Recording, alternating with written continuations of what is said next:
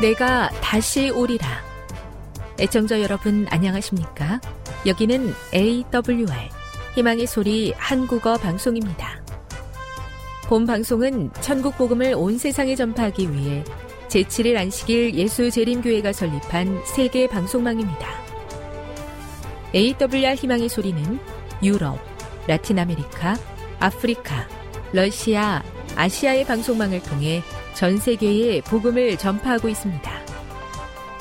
AWR 아시아 희망의 소리 방송국은 한국어 방송을 매일 5시간씩 송출하고 있습니다. 희망의 소리 방송은 인터넷과 스마트폰을 통해서도 언제나 청취하실 수 있습니다. 들으실 수 있는 인터넷 주소는 awr.org입니다. 유튜브로는 awr 코리아로 검색하시면 됩니다. 이 시간 희망의 소리 한국어 방송과 함께 보람있고 유익한 시간 되시기 바랍니다. 내가 다시 오리라. 여기는 AWR 희망의 소리 한국어 방송입니다. 주파수 안내입니다. 괌에서 송출하는 우리 방송은 한국 표준시로 밤 9시에 9895kHz로 밤 11시에 9800kHz로 다음날 오전 6시에 9695kHz로 각각 1시간씩 방송하고 있습니다. 우즈베키스탄에서 송출하는 우리 방송은 한국 표준시로 밤 10시에 15,670kHz로 타지키스탄에서는 밤 9시에 15,505kHz로 송출하고 있습니다. 애청자 여러분의 많은 청취 바랍니다.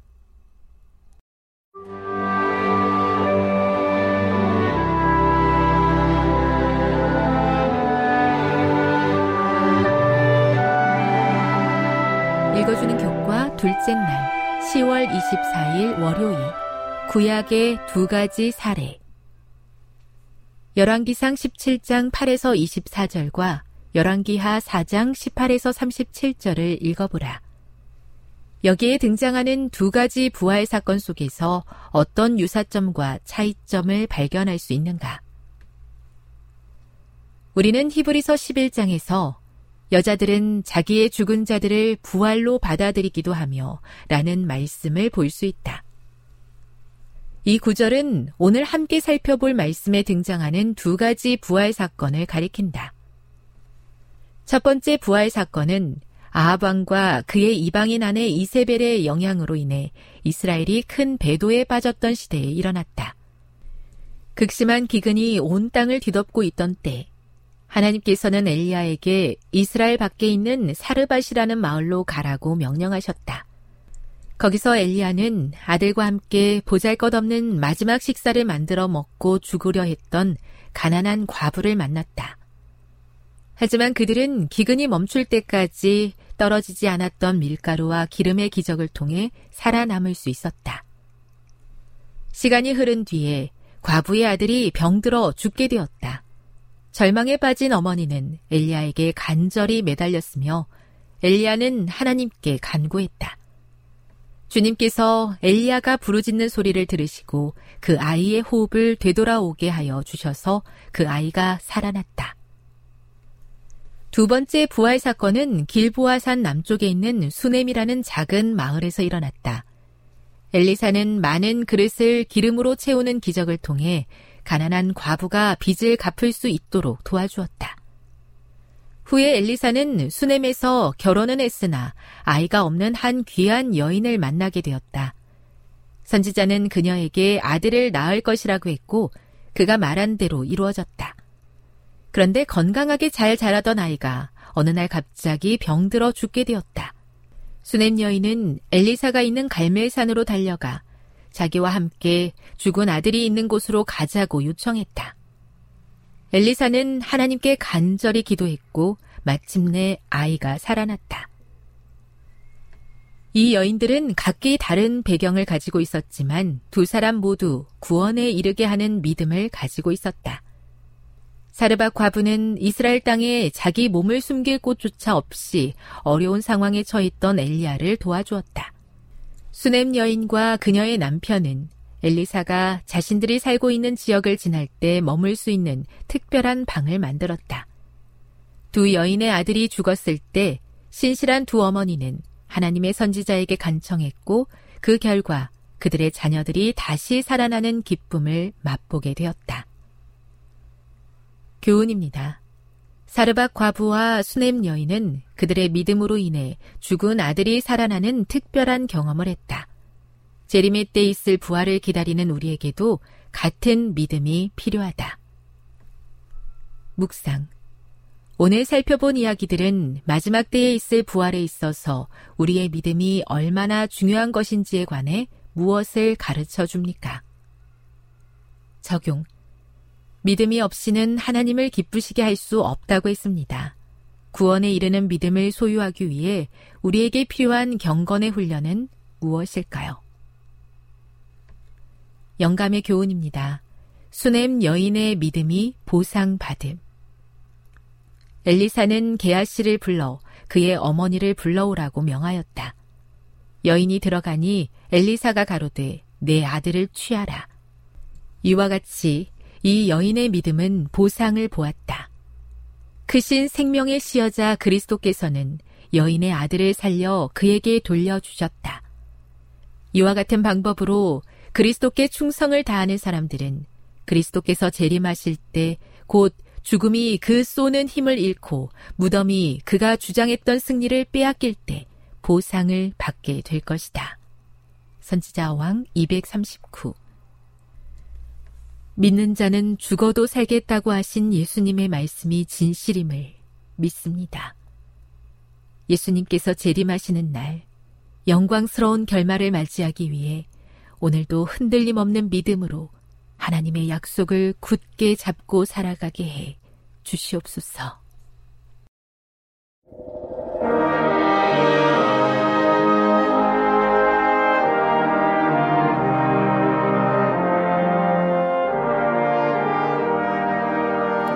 희망의 소리 청취자 여러분 안녕하십니까? 다시 읽는 창세기 33번째 시간입니다. 오늘은 하나님의 이상을 이룬 요셉이란 제목의 말씀을 드리겠습니다. 창세기의 내용은 한마디로 요약, 하면 천지 창조로부터 시작해서 열두 지파로 구성된 이스라엘의 창조로 맞춰집니다. 하나님의 천지 창조의 목표는 하나님의 뜻을 대리로 수행하는 이스라엘이 없으면 완성될 수 없기 때문입니다. 본래 하나님께서는 자기의 형상대로 사람을 창조하셨습니다. 에, 무엇을 하나님의 형상이라고 말합니까? 하나님의 형상은 크게 두 가지 개념으로 이해할 수 있습니다. 첫째는 하나님의 도덕적 형상을 닮았다는 의미입니다. 빛을 전한 사람들 45쪽에는 이렇게 말씀합니다. 사람은 외모나 품성에 있어서 모두 하나님의 형상을 지니게 될 것이었다. 그리스도만이 아버지의 본체의 형상이시나 사람은 하나님의 모양으로 지음을 받았다. 그의 본성은 하나님의 뜻과 조화되었다. 그의 마음은 하나님의 일을 이해할 수 있었다. 그의 애정은 순결하였고 그의 식욕과 감정은 이성의 지배 아래 있었다. 그는 하나님의 형상을 지니고 그분의 뜻에 완전히 순종하는 가운데 거룩하고 행복하였다. 예, 공동체로 존재하시는 삼위일체 하나님이 가지고 계신 이타적인 사랑의 형상을 말합니다. 하나님의 형상의 두 번째 개념은 인간이 하나님과 비슷한 존재로서 하나님의 대표자 혹은 대리자로 세워졌다는 의미입니다. 창세기 1장 26절에 그 의미가 분명히 나타나고 있습니다. 하나님이 가라사대 우리의 형상을 따라 우리의 모양대로 우리가 사람을 만들고 그로 바다의 고기와 공중의 새와 육축과 온 땅과 땅에 기는 모든 것을 다스리게 하자 하시고 고대 근동 지방의 왕들이 영토 곳곳에 자기의 형상을 세워 놓았는데 일반적으로 이 형상은 그 지역에 대한 왕의 주권적인 임재와 통치를 상징했습니다. 하나님께서는 하늘과 땅을 지으셨습니다. 그래서 하나님은 하늘과 땅의 주인이십니다. 하늘에 거처하시는 하나님은 땅 위에서 인간을 자기의 대리자로 세워서 자신을 대신해서 땅을 통치하도록 하셨습니다. 하나님은 인간에게 당신을 대표하여 낮은, 낮은 피조 세계를 다스릴 수 있는 대리 통치를 위임하셨습니다. 인간은 하나님의 형상으로서 하나님의 통치권을 대행하는 것입니다. 그래서 고대 근동의 왕들은 신의 형상으로 간주한 것은 왕이 신의 영광을 반영하는 존재이며 신의 통치를 대리한다는 개념을 염두에 둔 것입니다. 그러므로 인간이 하나님의 형상이라는 것은 인간이 하나님의 부왕 역할을 한다는 뜻입니다. 빛을 전한 사람들 45쪽에는 또 이렇게 말씀하십니다. 아담은 보다 낮은 차원의 존재들을 다스리는 하나님의 대표자로 세움을 받았다. 그들은 하나님의 주권을 이해하거나 인정할 수 있는 능력은 없지만 사람을 사랑하고 섬길 수 있도록 창조되었다. 시편 기자는 다음과 같이 말한다. 주의 손으로 만드신 것을 다스리게 하시고 만물을 그 발 아래 두셨으니 들짐승이며 공중의 새와 해로에 다니는 것이니이다. 시편 8편 6절 8절 이렇게 말씀하셨습니다. 예, 그래서 하나님의 통치를 위임받은 인간은 에덴에서부터 왕 같은 제사장이었습니다. 인간을 통해 하나님의 영광과 뜻이 반영되는 것이 하나님의 이상이었고 인간을 통해 모든 생물들이 생명과 평안을 누리는 에덴을 온 지구상으로 계속 확장해 나가는 것이 하나님의 뜻이었습니다. 이러한 하나님의 이상과 꿈이 요셉에게 주어졌습니다. 요셉의 꿈은 자신에게서 비롯한 야망이 아니라 하나님께서 본래 인간에게 품으셨던 꿈이었습니다. 하나님의 꿈을 품은 사람은 하나님께서 단련하십니다. 자격을 갖추지 않는 사람에게 지위를 부여할 수는 없었습니다. 적합한 자격을 갖추어야 왕이 되는 것입니다. 사람이 준비되는 것만큼 하나님이 쓰실 수 있습니다. 왕의 자격을 만드는데 하나님이 사용하시는 방법이 고난입니다. 고난이 클수록 비례해서 품성이 커갑니다. 고난이 많을수록 하나님의 형상에 가까이 나아가게 되는 것입니다. 로마서 8장 16절 17절에 이렇게 말씀하십니다. 성령이 친히 우리의 영으로 더불어 우리가 하나님의 자녀인 것을 증거하시나니 자녀이면 또한 후사 곧 하나님의 후사요 그리스도와 함께한 후사니 우리가 그와 함께 영광을 받기 위하여 고난도 함께 받아야 될 것이니라. 고난은 인간을 하나님의 후사로 만드는 하나님의 지혜입니다. 여러분, 흑연과 다이아몬드의 차이는 무엇입니까? 흑연과 다이아몬드는 탄소가 동일한 원소인데 어떤 것은 부서지기 쉬운 흑연, 연필심이 되고 어떤 것은 가장 단단한 광석이자 결혼 반지에 쓰이는 가장 비싼 다이아몬드가 됩니다. 흑연이 다이아몬드가 되려면 열과 압력을 받아야 됩니다. 산소를 차단하고 섭씨 1100도에서 2000도의 고온과 4만 5천 기압의 초고압을 받으면 다이아몬드가 됩니다. 그래서 다이아몬드는 땅, 땅 120에서 200km 깊은 곳에서만 형성이 되는 것입니다. 엄청난 열과 압력을 견딘 것이 다이아몬드입니다. 이처럼 보석은 고난의 풀무에서 나옵니다. 가장 크게 쓰실 인물일수록 고난의 풀무에서 가장 엄격하고 치열하게 단련을 받습니다. 시편 105편 17절에서 19절에 이렇게 말씀하십니다. 한 사람을 앞서 보내셨으며 요셉이 종으로 팔렸도다. 그 발이 착고에 상하며 그 몸이 쇠사슬에 매였으니 곧 여호와의 말씀이 응할 때까지라 그 말씀이 저를 단련하였도다. 하나님은 세상의 구원자가 되게 하는 꿈을 요셉에게 주셨습니다. 하나님은 꿈꾸는 자를 시련과 역경이라는 삶의 현장 속에서 단련하십니다. 로키 산맥 해발 3,000m 높이에 수목 한계선인 지대가 있습니다. 이 지대의 나무들은 매서운 바람으로 인해서 곧게 자라지 못하고 무릎을 꿇고 있는 모습을 한 채 있어야 합니다. 이 나무들은 열악한 조건이지만 생존을 위해 무서운 인내를 발휘합니다. 그런데 세계적으로 가장 공명이 잘 되는 명품 바이올린은 바로 이 무릎을 꿇고 있는 나무로 만들어진다고 합니다. 가장 손율이 아름다운 공명을 내는 바이올린은 고통스러운 환경에서 자란 나무를 통해서 만들어집니다. 잔잔한 바다에서는 좋은 뱃사공이 만들어지지 않는다는 영국의 속담처럼 시련 없이 인물은 만들어지지 않습니다. 쇠붙이를 달구지 않고서는 도구를 만들 수 없는 것처럼 고난 없이 인간은 훌륭한 인격자로 만들 수 없습니다. 이제 하나님의 꿈을 품은 요셉에게 하나님의 훈련이 시작됩니다. 요셉을 시기하고 질투한 형들이 꿈의 성취를 저지하기 위해서 요셉을 노예로 팔았습니다. 그러나 인간의 악이 하나님의 뜻을 막을 수는 없습니다. 형들의 원한과 잔인한 행동 등은 모든 것이 합력하여 선을 이루시는 최고의 훈련 과정이 되었습니다. 요셉에 대한 하나님의 훈련 과정은 이렇게 진행되었습니다. 먼저 초등학교 과정으로서 아버지의 품 안에서 조상들이 조상들의 믿음을 듣고 배우는 것이었습니다. 그의 중고등학교 과정으로는 17세에 노예로 애굽의 보디발 집에 팔려서 피눈물 나는 고생과 수치를 통해 강한 믿음, 성실함, 성김, 인내를 내면화할 수 있었습니다. 보디발 집의 가정 총무로서 필요한 예의, 언어, 문화, 각종 행사 주관하는 지혜, 지혜, 리더십 등도 그때 익혔습니다. 요셉의 대학 과정은 감옥에서 어, 보냈습니다. 애굽의 최고의 지도자들을 섬기며 궁중법도, 정치, 행정 등을 터득했습니다.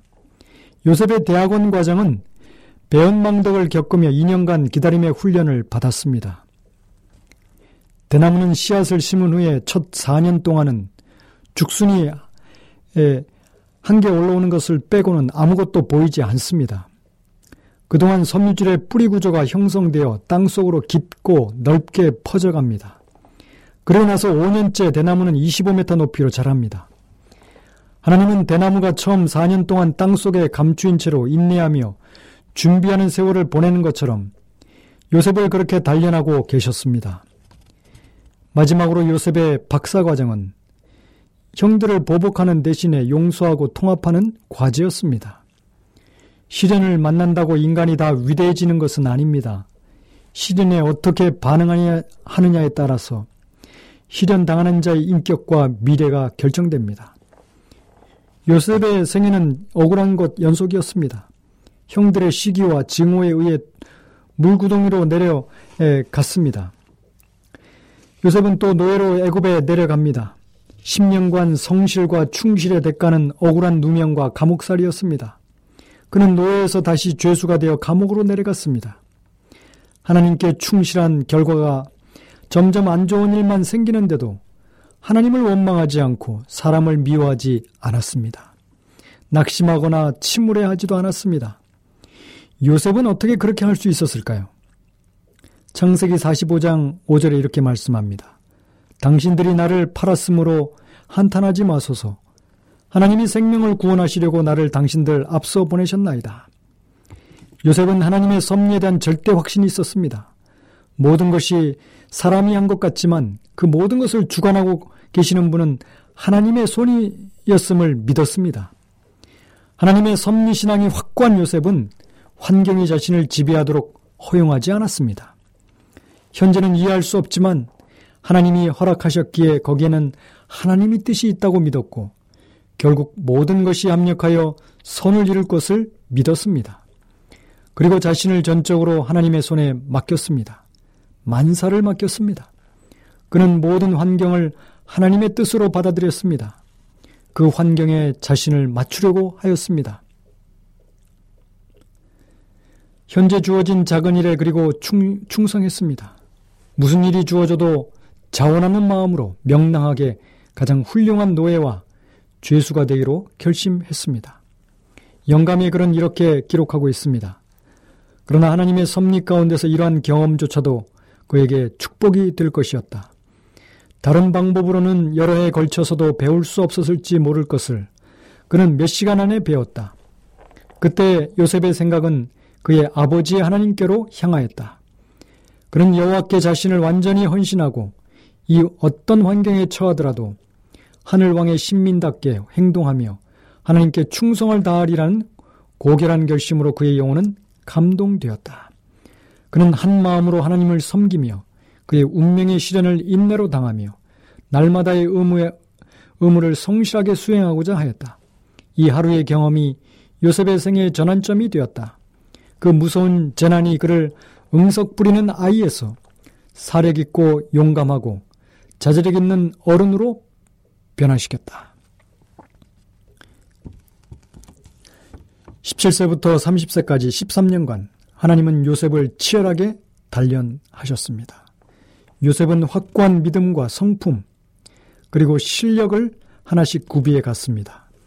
드디어 하나님의 때가 왔을 때 요셉은 준비되어 있었습니다. 어디 한 군데 부족함이 없었습니다. 정말 잘 다듬어진 보석이 되었습니다. 사람이 준비되면 하나님이 쓰십니다. 준비된 것만큼, 정결하게 된 것만큼 쓰실 수 있으십니다. 하나님의 집에는 금그릇, 은그릇 등이 있지만 하나님이 쓰시는 그릇은 깨끗한 그릇입니다. 정결케 됨이 그의 그릇의 크기입니다. 사람이 준비되면 하나님께서 일할 무대를 여십니다. 하나님은 준비된 사람 요셉을 통하여 세상을 구원하셨습니다. 바로가 전권을 맡기며 요셉에게 지어준 이름은 사브낫 바네아 창세기 41장 45절의 그 이름입니다. 그 이름의 뜻은 애굽어로 살리는 자, 구원한 자라는 뜻입니다. 요셉으로 인해서 이스라엘과 애굽인 그리고 모든 동식물까지도 구원을 받고 살아났습니다. 요셉은 온 세상의 생명과 축복의 근원이 되었습니다. 이것이 하나님의 형상대로 창조받은 인간을 향한 하나님의 목표입니다. 하나님의 형상이 회복된 사람이 하나님을 대리해서 온 세상을 구원하고 살리는 복의 근원이 되도록 하는 것이 하나님의 인간 창조의 목적이었습니다. 창세기는 천지 창조로부터 시작하여 하나님의 창조의 이상을 실현한 요셉이라는 인물로 대표된 이스라엘의 탄생으로 마감됩니다. 요셉은 재림교인들의 표상입니다. 말세 하나님의 참 교회는 세상을 생명의 떡으로 구원할 사명을 가진 자들입니다. 온 세상에 말씀의 기근이 임해서 세상은 생명의 떡이 없어 굶어 죽어가고 있습니다. 누가 그들을 구원하고 위로할 것입니까? 제7일 안식일 예수님 교인들에게 그 사명이 맡겨졌습니다. 지금 여러분께서는 AWR 희망의 소리 한국어 방송을 듣고 계십니다.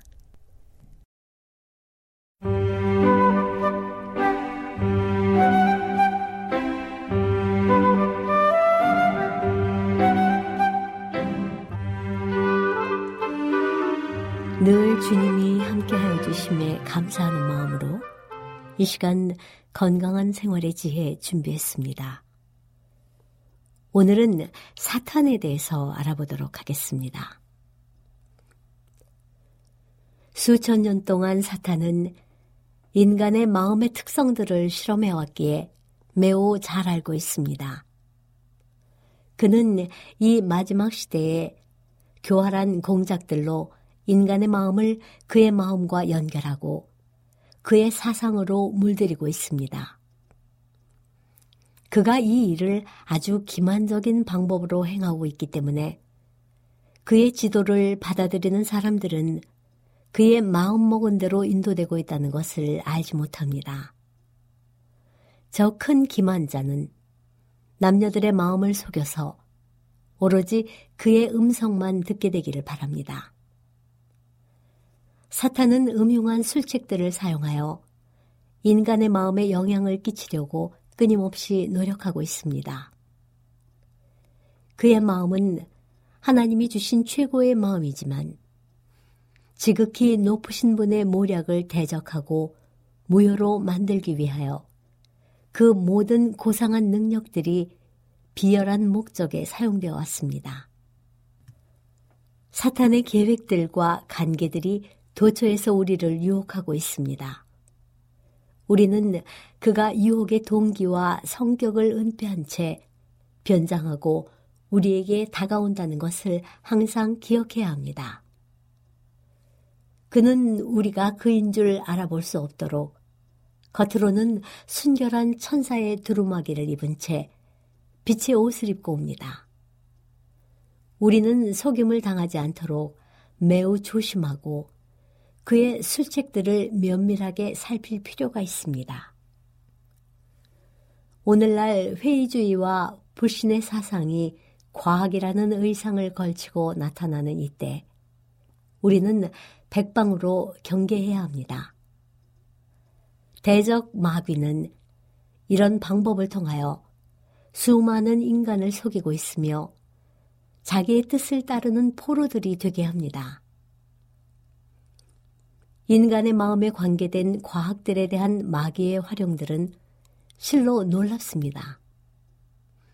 바로 여기에서 사탄은 뱀처럼 눈치채지 못하게 들어와 하나님의 작품을 타락시킵니다. 과학의 분야를 통한 사탄의 이러한 침투는 교묘하게 꾸며진 것입니다. 골상학, 심리학, 최면술 등을 통로로 하여 사탄은 이 세대의 인간들에게 더욱 직접적으로 접근하고 있으며 은혜의 시기가 끝날 무렵에 행할 일들은 그의 독특한 능력으로 역사하게 될 것입니다. 허다한 사람들의 마음이 이러한 방법으로 중독되어 있으며 불신에 빠져버렸습니다. 한 사람의 마음이 다른 사람의 마음에 아주 경이적인 영향을 끼칠 수 있다는 것이 믿어지고 있는 한편으로 모든 유리한 기회를 철저히 사용할 준비를 하고 있는 사탄은 교묘하게 사방팔방에서 활약하고 있습니다. 이러한 과학들에 전념하고 있는 사람들은 그것들 때문에 행해지고 있다고 그들이 단정 짓기는 위대하고도 선한 일들의 연고로 그것들을 극구 찬양하는 한편으로 악을 위한 큰 능력을 그들이 얼마나 소중히 여기고 있는지 거의 모르고 있습니다. 그러나 이 세력은 온갖 불의의 속임수를 가지고 온갖 이적과 거짓된 기사를 미구에 행할 수 있습니다. 사랑하는 이들이여, 이런 과학들의 영향을 주의하십시오. 이는 그리스도와 사탄 사이의 투쟁이 아직 끝나지 않았기 때문입니다. 기도를 태만히 할 때 사람들은 저희 자신의 능력을 의지하게 되며 유혹의 문을 열어놓습니다. 과학적인 연구로 상상력이 사로잡힘을 당하고 자신의 권세들을 의식함으로써 인간의 칭찬을 받게 되는 경우가 허다합니다. 인간의 마음을 다루는 과학들이 매우 높임을 받고 있습니다.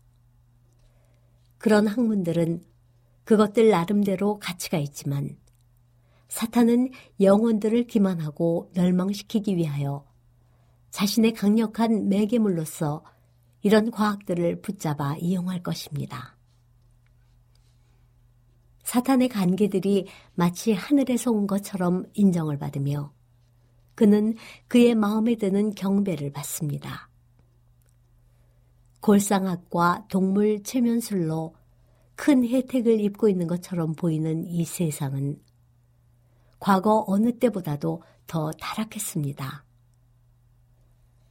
이런 학문들을 통하여 덕성이 파괴되고 강신술의 기초가 놓여지게 됩니다. 사탄은 곧바로 들어와서 하나님과 사람 사이에 끼어들었습니다. 인간의 마음을 다른 데로 돌리는 것이 그의 일이며 그의 어두워진 그림자를 우리의 길에 가로놓아 우리가 하나님과 세상에 있는 도덕적 흑암과 부패와 엄청난 악을 분간할 수 없게 만듭니다. 그렇다면 그대는 그 문제에 관하여 무엇을 할 작정입니까? 우리가 저 흑암을 그냥 내버려 둘 것입니까? 그렇게 할 수 없습니다. 우리를 위하여 어두운 세상에 하늘의 빛을 가져올 능력이 바로 여기에 있습니다. 그리스도께서는 하늘에 계시며 하늘의 빛을 가져오셔서 어둠을 몰아내시고 그분의 영광의 햇빛이 들어오게 하실 것입니다. 그러면 우리는 부패와 오염과 더러움 가운데에서 하늘의 빛을 보게 될 것입니다. 우리는 인류 가운데 있는 불결함을 보고 체념해서는 안 되며 그것을 항상 마음의 눈앞에 두어서도 안 됩니다. 우리는 그것을 바라보아서는 안 됩니다. 그러면 우리는 무엇을 해야 하는 것입니까? 무엇이 우리의 일입니까? 그 일이란 아버지께서 어떠한 사랑을 우리에게 주셨는지를 바라보는 일입니다. 만일 사탄이 그리스도교에 대하여 공개적이고 대담한 공격을 가한다면 그것은 즉시 그리스도인들로 하여금 대적을 도망가게 만드실 수 있는 유일한 분, 그의 능하신 구원자의 발 앞에 달려가게 만들 것입니다. 그러나 그는 일반적으로 이렇게 하지 않습니다. 그는 교활해서 그의 계획을 성취시키는 가장 효과적인 방법은 가련하고 타락한 인간에게 광명한 천사의 모습으로 다가가는 것이라는 것을 압니다. 이렇게 변장한 채 그는 안전하고 바른 길에서 떠나도록 유인하기 위하여 사람들의 마음을 공작합니다. 그는 그리스도의 사역을 모조하여 자신의 권세와 주장을 확고하게 만들려는 야심을 항상 품어왔습니다. 그는 속임을 당한 죽을 인생들로 그리스도의 사역들과 기적들을 과학적 원칙으로 설명하도록 이끕니다. 그는 그것들이 인간의 기술과 능력의 결과처럼 보이게 만듭니다. 그는 그와 같이 하여 많은 사람의 마음 가운데에서 결국에 가서는 메시아이시고 하나님의 아들이신 그리스도를 믿는 모든 참된 믿음을 파멸시킬 것입니다. 청년들의 마음을 사로잡아 그들의 사상을 타락시키고 그들의 정욕을 불붙이는 것이 이 마지막 날에 사탄이 행하는 특별한 일입니다. 모든 사람은 자유로운 도덕적 행위자들입니다. 그렇기 때문에 생각이 바른 통로로 흘러가도록 하지 않으면 안 됩니다. 지금까지 건강한 생활의 지혜였습니다.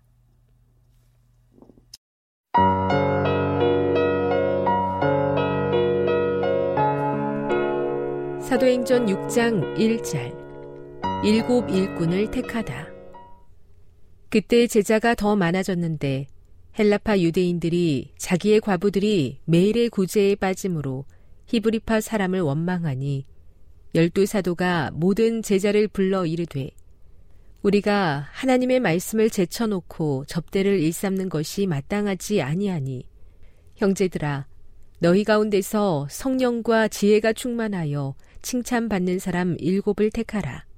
우리가 이 일을 그들에게 맡기고 우리는 오로지 기도하는 일과 말씀 사역에 힘쓰리라 하니 온 무리가 이 말을 기뻐하여 믿음과 성령이 충만한 사람 스데반과 또 빌립과 브로고로와 니가노르와 디몬과 바베나와 유대교에 입교했던 안디옥 사람 니골라를 택하여 사도들 앞에 세우니 사도들이 기도하고 그들에게 안수하니라.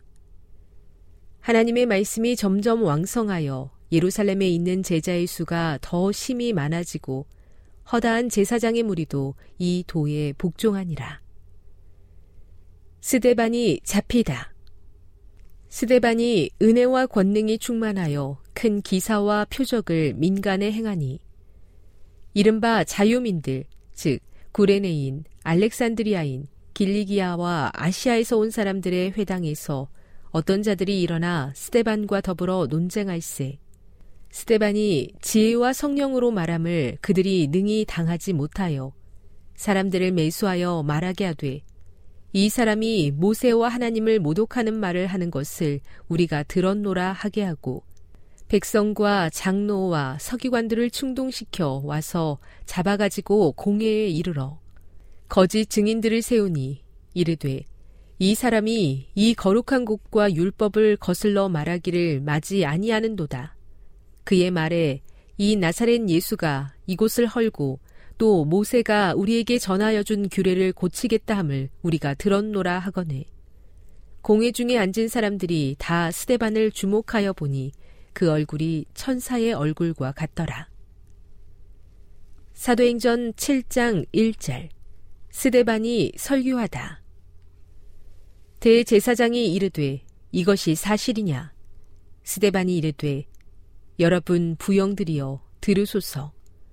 우리 조상 아브라함이 하란에 있기 전 메소보다미아에 있을 때에 영광의 하나님이 그에게 보여 이르시되 내 고향과 친척을 떠나 내가 내게 보일 땅으로 가라 하시니 아브라함이 갈대아 사람의 땅을 떠나 하란에 거하다가 그의 아버지가 죽음에 하나님이 그를 거기서 너희 지금 사는 이 땅으로 옮기셨느니라. 그러나 여기서 발붙일 만한 땅도 유업으로 주지 아니하시고 다만 이 땅을 아직 자식도 없는 그와 그의 후손에게 소유로 주신다고 약속하셨으며 하나님이 또 이같이 말씀하시되 그 후손이 다른 땅에서 나그네가 되리니 그 땅 사람들이 종으로 삼아 400년 동안을 괴롭게 하리라 하시고 또 이르시되 종 삼는 나라를 내가 심판하리니 그 후에 그들이 나와서 이곳에서 나를 섬기리라 하시고 할례와 언약을 아브라함에게 주셨더니 그가 이삭을 낳아 여드레 만에 할례를 행하고 이삭이 야곱을 야곱이 우리 열두 조상을 낳으니라. 여러 조상이 요셉을 시기하여 애굽에 팔았더니 하나님이 그와 함께 계셔 그 모든 환란에서 건져내사 애굽 왕 바로 앞에서 은총과 지혜를 주심에 바로가 그를 애굽과 자기 온 집의 통치자로 세웠느니라. 그때에 애굽과 가나안 온 땅에 흉년이 들어 큰 환란이 있을세 우리 조상들이 양식이 없는지라. 야곱이 애굽에 곡식이 있다는 말을 듣고 먼저 우리 조상들을 보내고 또 재차 보내매 요셉이 자기 형제들에게 알려지게 되고 또 요셉의 친족이 바로에게 드러나게 되니라. 요셉이 사람을 보내어 그의 아버지 야곱과 온 친족 일흔 다섯 사람을 청하였더니 야곱이 애굽으로 내려가 자기와 우리 조상들이 거기서 죽고 세겜으로 옮겨져 아브라함이 세겜 하몰의 자손에게서 은으로 값주고 산 무덤에 장사되니라. 하나님이 아브라함에게 약속하신 때가 가까움에 이스라엘 백성이 애굽에서 번성하여 많아졌더니 요셉을 알지 못하는 새 임금이 애굽 왕위에 오름에 그가 우리 족속에게 교활한 방법을 써서 조상들을 괴롭게 하여 그 어린 아이들을 내버려 살지 못하게 하려 할세. 그때 모세가 났는데 하나님 보시기에 아름다운지라. 그의 아버지의 집에서 석 달 동안 길리더니 버려진 후에 바로의 딸이 그를 데려다가 자기 아들로 기름해 모세가 애굽 사람의 모든 지혜를 배워 그의 말과 하는 일들이 능하더라. 나이가 40이 되매 그 형제 이스라엘 자손을 돌볼 생각이 나더니 한 사람이 원통한 일 당함을 보고 보호하여 압제받는 자를 위하여 원수를 갚아 애굽 사람을 쳐 죽이니라. 그는 그의 형제들이 하나님께서 자기의 손을 통하여 구원해 주시는 것을 깨달으리라고 생각하였으나 그들이 깨닫지 못하였더라.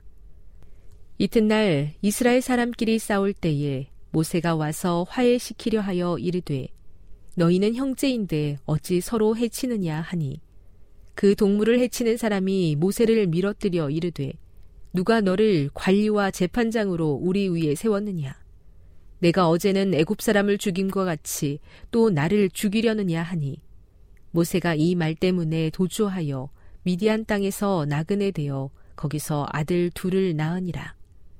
40년이 참에 천사가 시내산 광야 가시나무 떨기 불꽃 가운데서 그에게 보이거늘 모세가 그 광경을 보고 놀랍게 여겨 알아보려고 가까이 가니 주의 소리가 있어 나는 내 조상의 하나님 즉 아브라함과 이삭과 야곱의 하나님이라 하신대.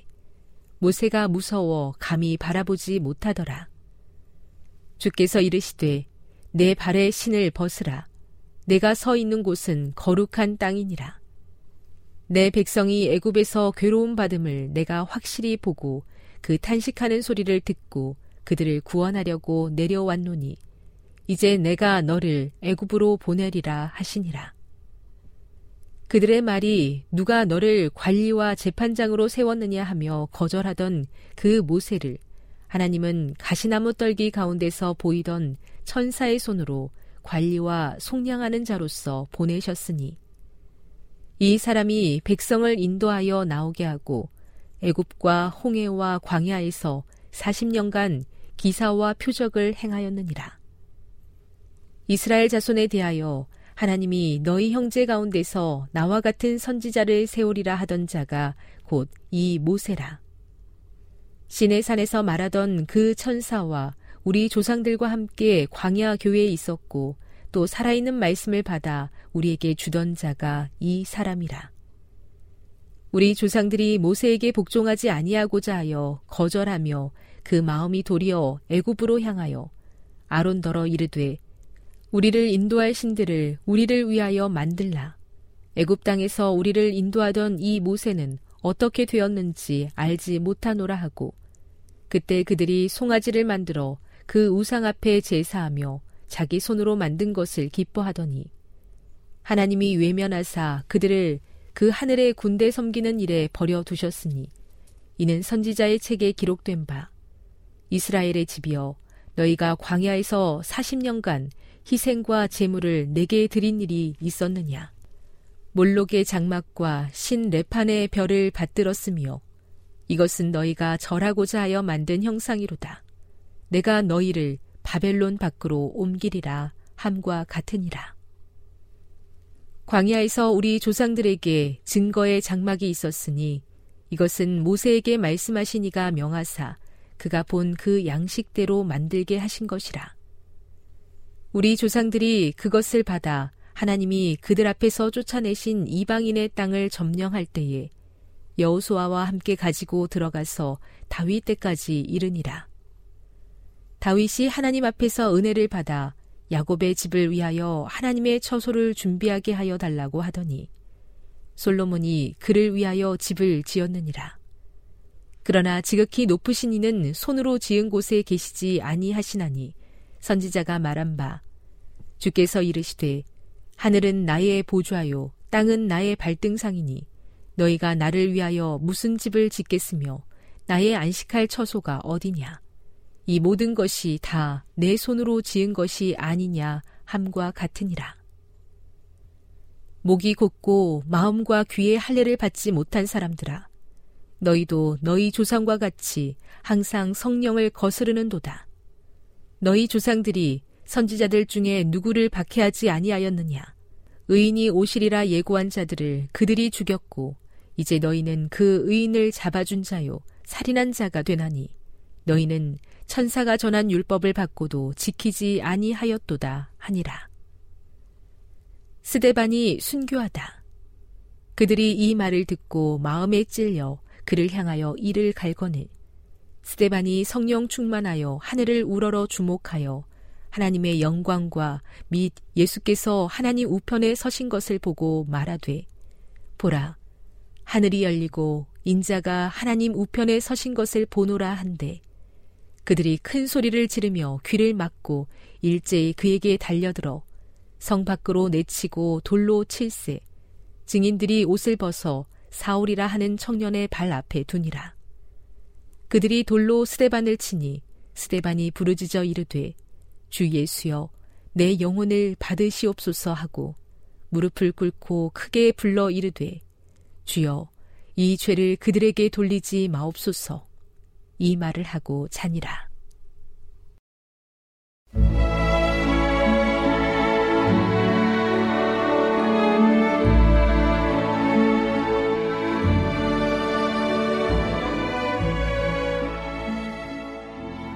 애청자 여러분 안녕하십니까? 명상의 오솔길의 유병숙입니다. 이 시간은 교회를 사랑하시고 돌보시는 하나님의 놀라운 능력의 말씀이 담긴 엘렌지 화이처 교회 증언 1권을 함께 명상해 보겠습니다. 자녀들에 대한 의무 나는 다시 이 마지막 때의 젊은이들의 상태를 보라는 지시를 받았다. 자녀들은 통제를 받지 않고 있다. 부모들이여 자녀들이 어린 아기로 그대의 팔에 안겨 있을 때 훈련의 첫 교육을 시작해야 한다. 그들의 의지를 그대들의 의지에 굴복시키도록 가르치라. 이 일은 일관성 있는 태도와 단호함을 보임으로 이루어질 수 있다.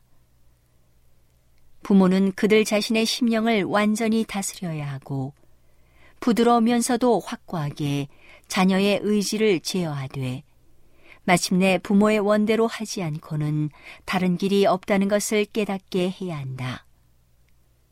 부모들은 시기적절하게 일을 시작하지 않는다.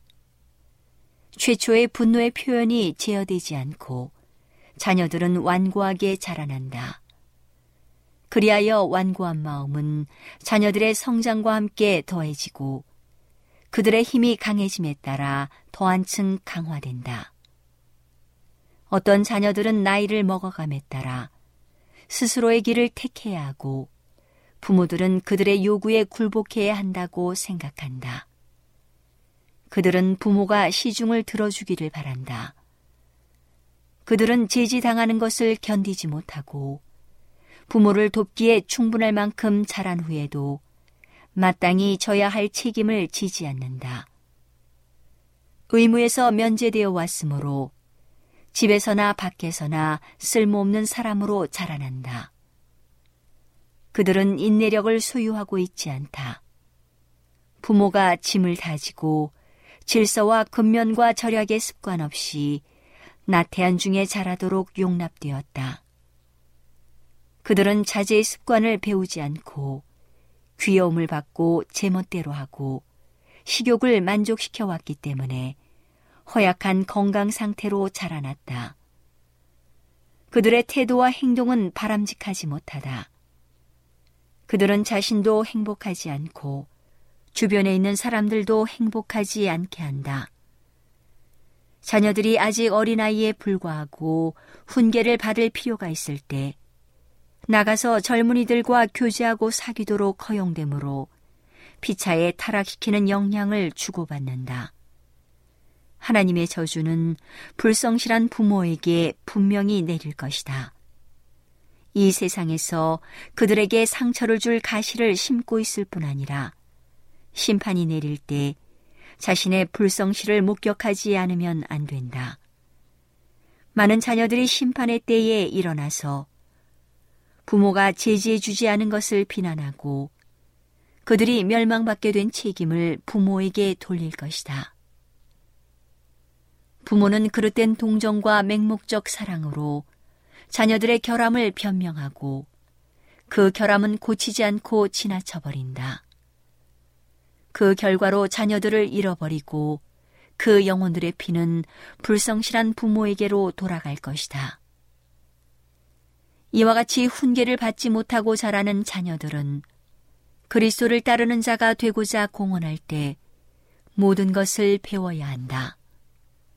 모든 신앙적 경험은 어린 시절의 성장에 영향을 받는다. 어린 시절과 동일한 고집이 자주 나타난다.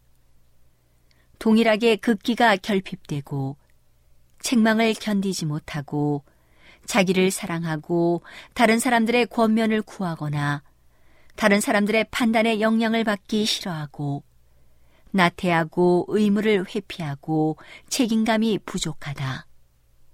이 모든 것이 교회와 그들과의 관계에서 나타난다.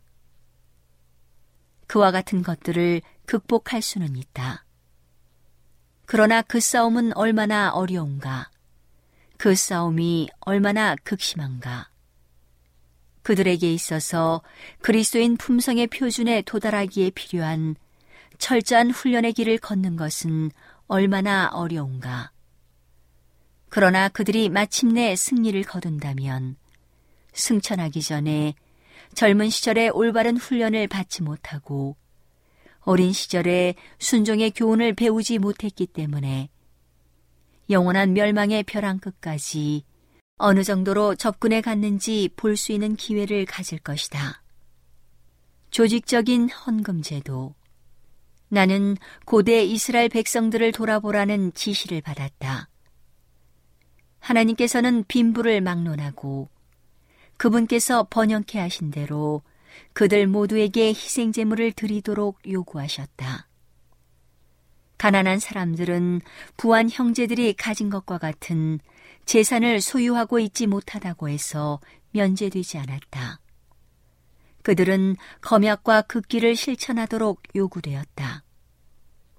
어떤 사람이 너무 가난해서 주님께 예물을 전혀 가져올 수 없다면 질병과 불행이 바칠 수 있는 능력을 그들에게서 빼앗아 버렸다면 부한자들은 적은 분량일지라도 그들을 도와주므로 그들이 빈손으로 주님 앞에 나오지 않게 해주도록 요구되었다.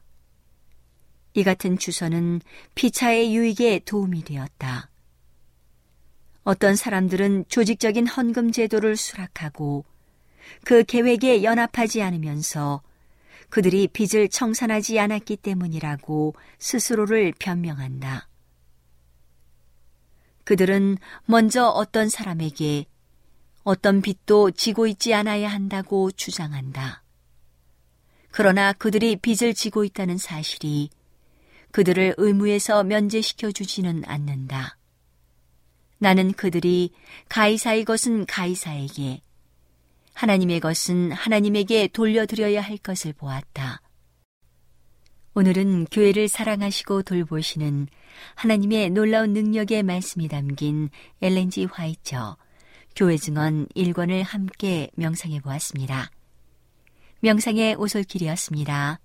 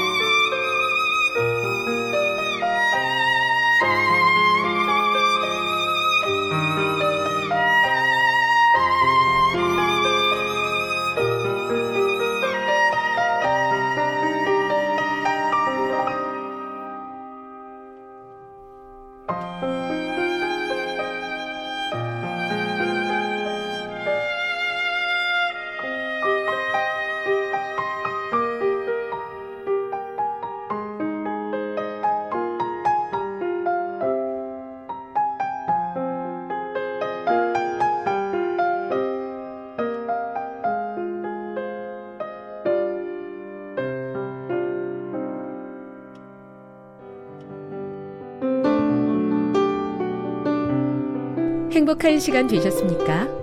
지금까지 여러분께서는 AWR 희망의 소리 한국어 방송을 청취하셨습니다. 방송을 청취하시고 문의를 원하시는 분은 우편번호 02461 대한민국 서울시 동대문구 이문로 1길 11 희망의 소리 방송부 앞으로 편지나 엽서를 보내주시거나 지역번호 02-3299-5296에서 8번으로 전화 주시기 바랍니다.